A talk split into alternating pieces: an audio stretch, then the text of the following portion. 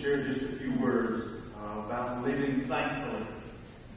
By the way, maybe one of the ways that our church can supply is maybe get a team up to go down to Mexico to work with Jonah and uh, Nibley. Uh, Jonah, how many times have you been? Three times. Jonah's been down, but again, a way that we can plant and sow seeds. I want to focus just a minute on living thankfully. I want to read Psalms 100 to you.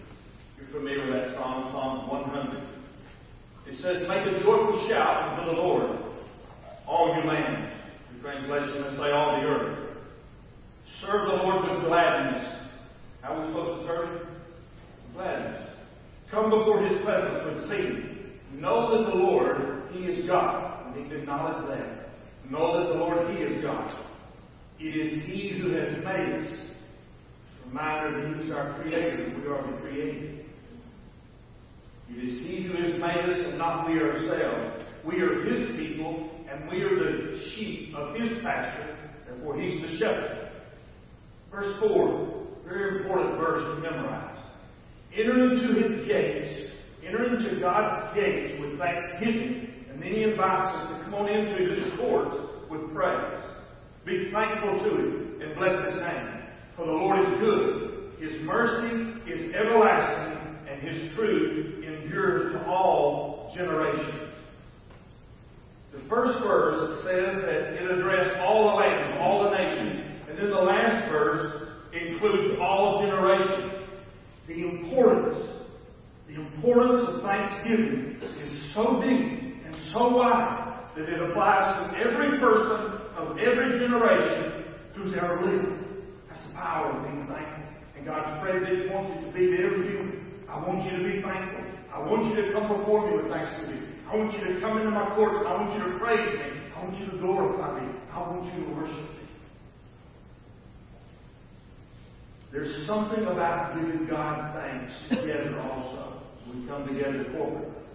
That breaks down barriers between people and just brings about unity. Because all of us, all of us have stuff in our life.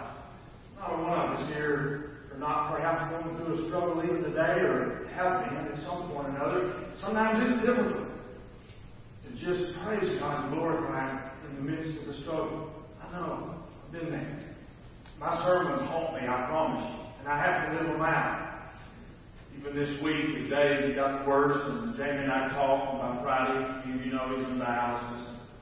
Possibly looking at going to the hospital on Friday. And things changed quickly. He ended up having to be dialyzed again on yesterday. But I thought about my sermon, thank God, my sermon right here, that in the midst of all this, I need to just praise and glorify Him. But I did. But I did. And it makes a difference when we just praise and glorify in the middle of the struggle. By the way, the outcome was good. He got his dialysis, he texted me and he said, the only thing I'm feared is by the hand of God that they pulled off 4.5 kilos, which in our world, kilos and pulling off weight is a big deal. So it matters, and it can have an impact on this middle flavor we're going through. Psalm 104 directly calls us to come into His presence with thanksgiving and then come into His courts with praise. Some of you read the 3D, perhaps Alex Haley, African American who wrote the author, the author of Roots.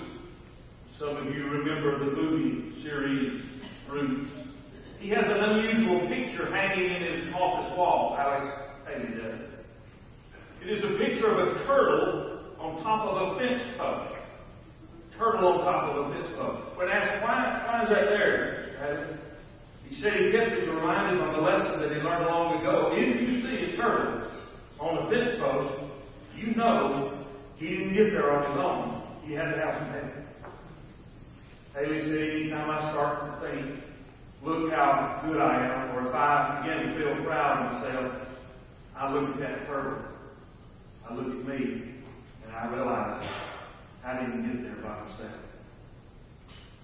You and I think about those principles of supplying seed and sowing seed. Others, and I want you to think about others, might be family, might be somebody here in church, who have sown seeds of generosity on the path of your life. And we also look to Jesus. We know that He planted himself. He died, he rose, he came forth, he came from the tomb. So he planted a seed of grace so that we might reap a harvest of righteousness, so that we can claim, I'm born again, so that we can claim I, I'm going to heaven. Jesus planted the seed, and I'm going to reap the harvest of it. We should be eternally, eternally thankful that others and God have helped us along the way. We didn't get here by ourselves. There's no mistake. Psalm 100 clearly invites us to come into the presence of God with thanksgiving, with praise, and with worship.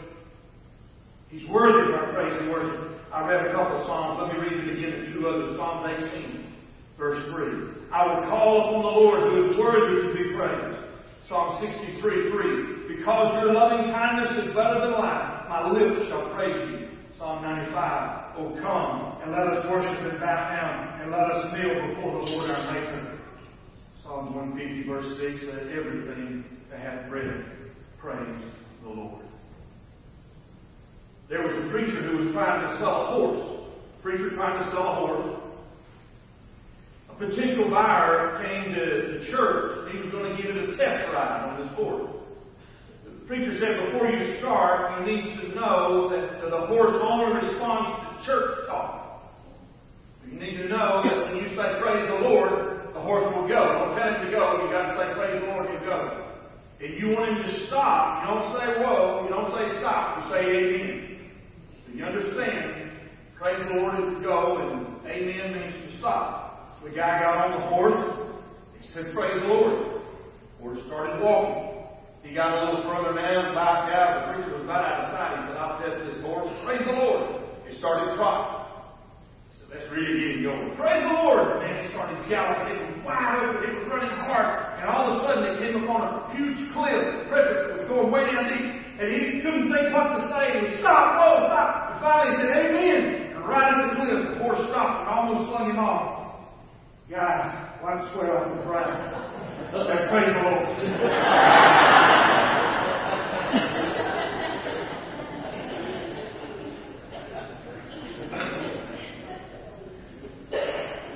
praising God, praising God, thanking God, worshiping God in the midst of our struggles gives him honor, gives him glory. I don't fully understand it even this week, but I know and I've experienced in those times, and I've just got before him, and I praise him, and I thank him, and I glorify him. It made a difference. And the difference is in the presence of God. Come on into my gates with thanksgiving. Come right into my, come right into my courts. Praise him. What happens is the presence of God is unreal. Riding home after the Thursday worship service, and by the way, they got the joke, and I always practice on them, thank God, I thought y'all would get it too. I'm going home, and I had on the radio, the U Christian Station 107.5, and I didn't know the name of the singer after I looked it up when I got home. I do, and it's Lauren Daigle. I really like her. But I heard the line as preaching on praising God and thanking God no matter what. One of the lines in this song called First. Is first, Lauren Daigle. One of the lines as I listened to going home was before I lift my cares, I will lift my arms. Before I lift all my cares, I'm going to lift my hands and we'll praise you. We'll go I want to encourage you in your prayer life. Transform and change your prayer life if you'll spend some time just praising God and thanking God and glorifying God before you lay all your cares before. He wants you to too. Spend some time thanking and praising Psalm 100 verse 3 says, Know that the Lord, is God. It is He who has made us and not we ourselves. We are His people and we are the sheep of His pasture. Notice that it heightens the fact that God is Lord, God is Creator, and God is Shepherd. Someone said, if we are created, then He's the Creator. If we're sheep, then He's our Shepherd. If we enter His courts, that makes Him King. If we serve Him, that makes Him Lord. I'll close this statement. Thanksgiving, the ability to thank God, doesn't require doesn't require man. In fact, most of the principles of the Word of God have nothing to do with the amount of the bounty that you have. Thanksgiving doesn't require bounty. Thanksgiving just requires recognition and humility of what our Savior and what our God have done to us. Living thankful, praising God through gratitude, worshiping God from the heart, and serving God with gladness will transform your life for the better. Let me say that again. Living thankful, praising God through gratitude, and worshiping God the heart, and serving God with gladness will transform your life for the better. Living thankful will produce generosity of heart. It just does. So I encourage you in your daily time, your God time, your quiet time, your prayer time, whatever you call it. Try it over the next few weeks of just spending some more time before you bring in your cares.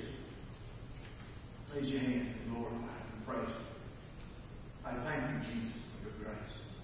I thank you that you've forgiven me of my sins. I praise you for what you've done today. I glorify you, God. You are my shepherd, and I am the sheep of your pasture. I thank you that you are the one who made me. You are my maker, and not me myself. Thanking God, praising God, and worshiping God to change your life. Let's pray. Heavenly Father, we praise you this day. Thank you, we praise you, and love you, and worship you in this day. We came together corporately today in this one united service to acknowledge our need of you. We praise you. Thank you, God, for the power of fellowship. I thank you, God, for being the first united in this church. Oh, baptize us, Holy Spirit. Pour out your Spirit Redeem us and restore us. Forgive us. Pour out your spirit upon us, I pray. And Lord, help us to be very careful. Very careful. Paul, give you the praise and the glory for it all. We pray this in Jesus' name. Amen.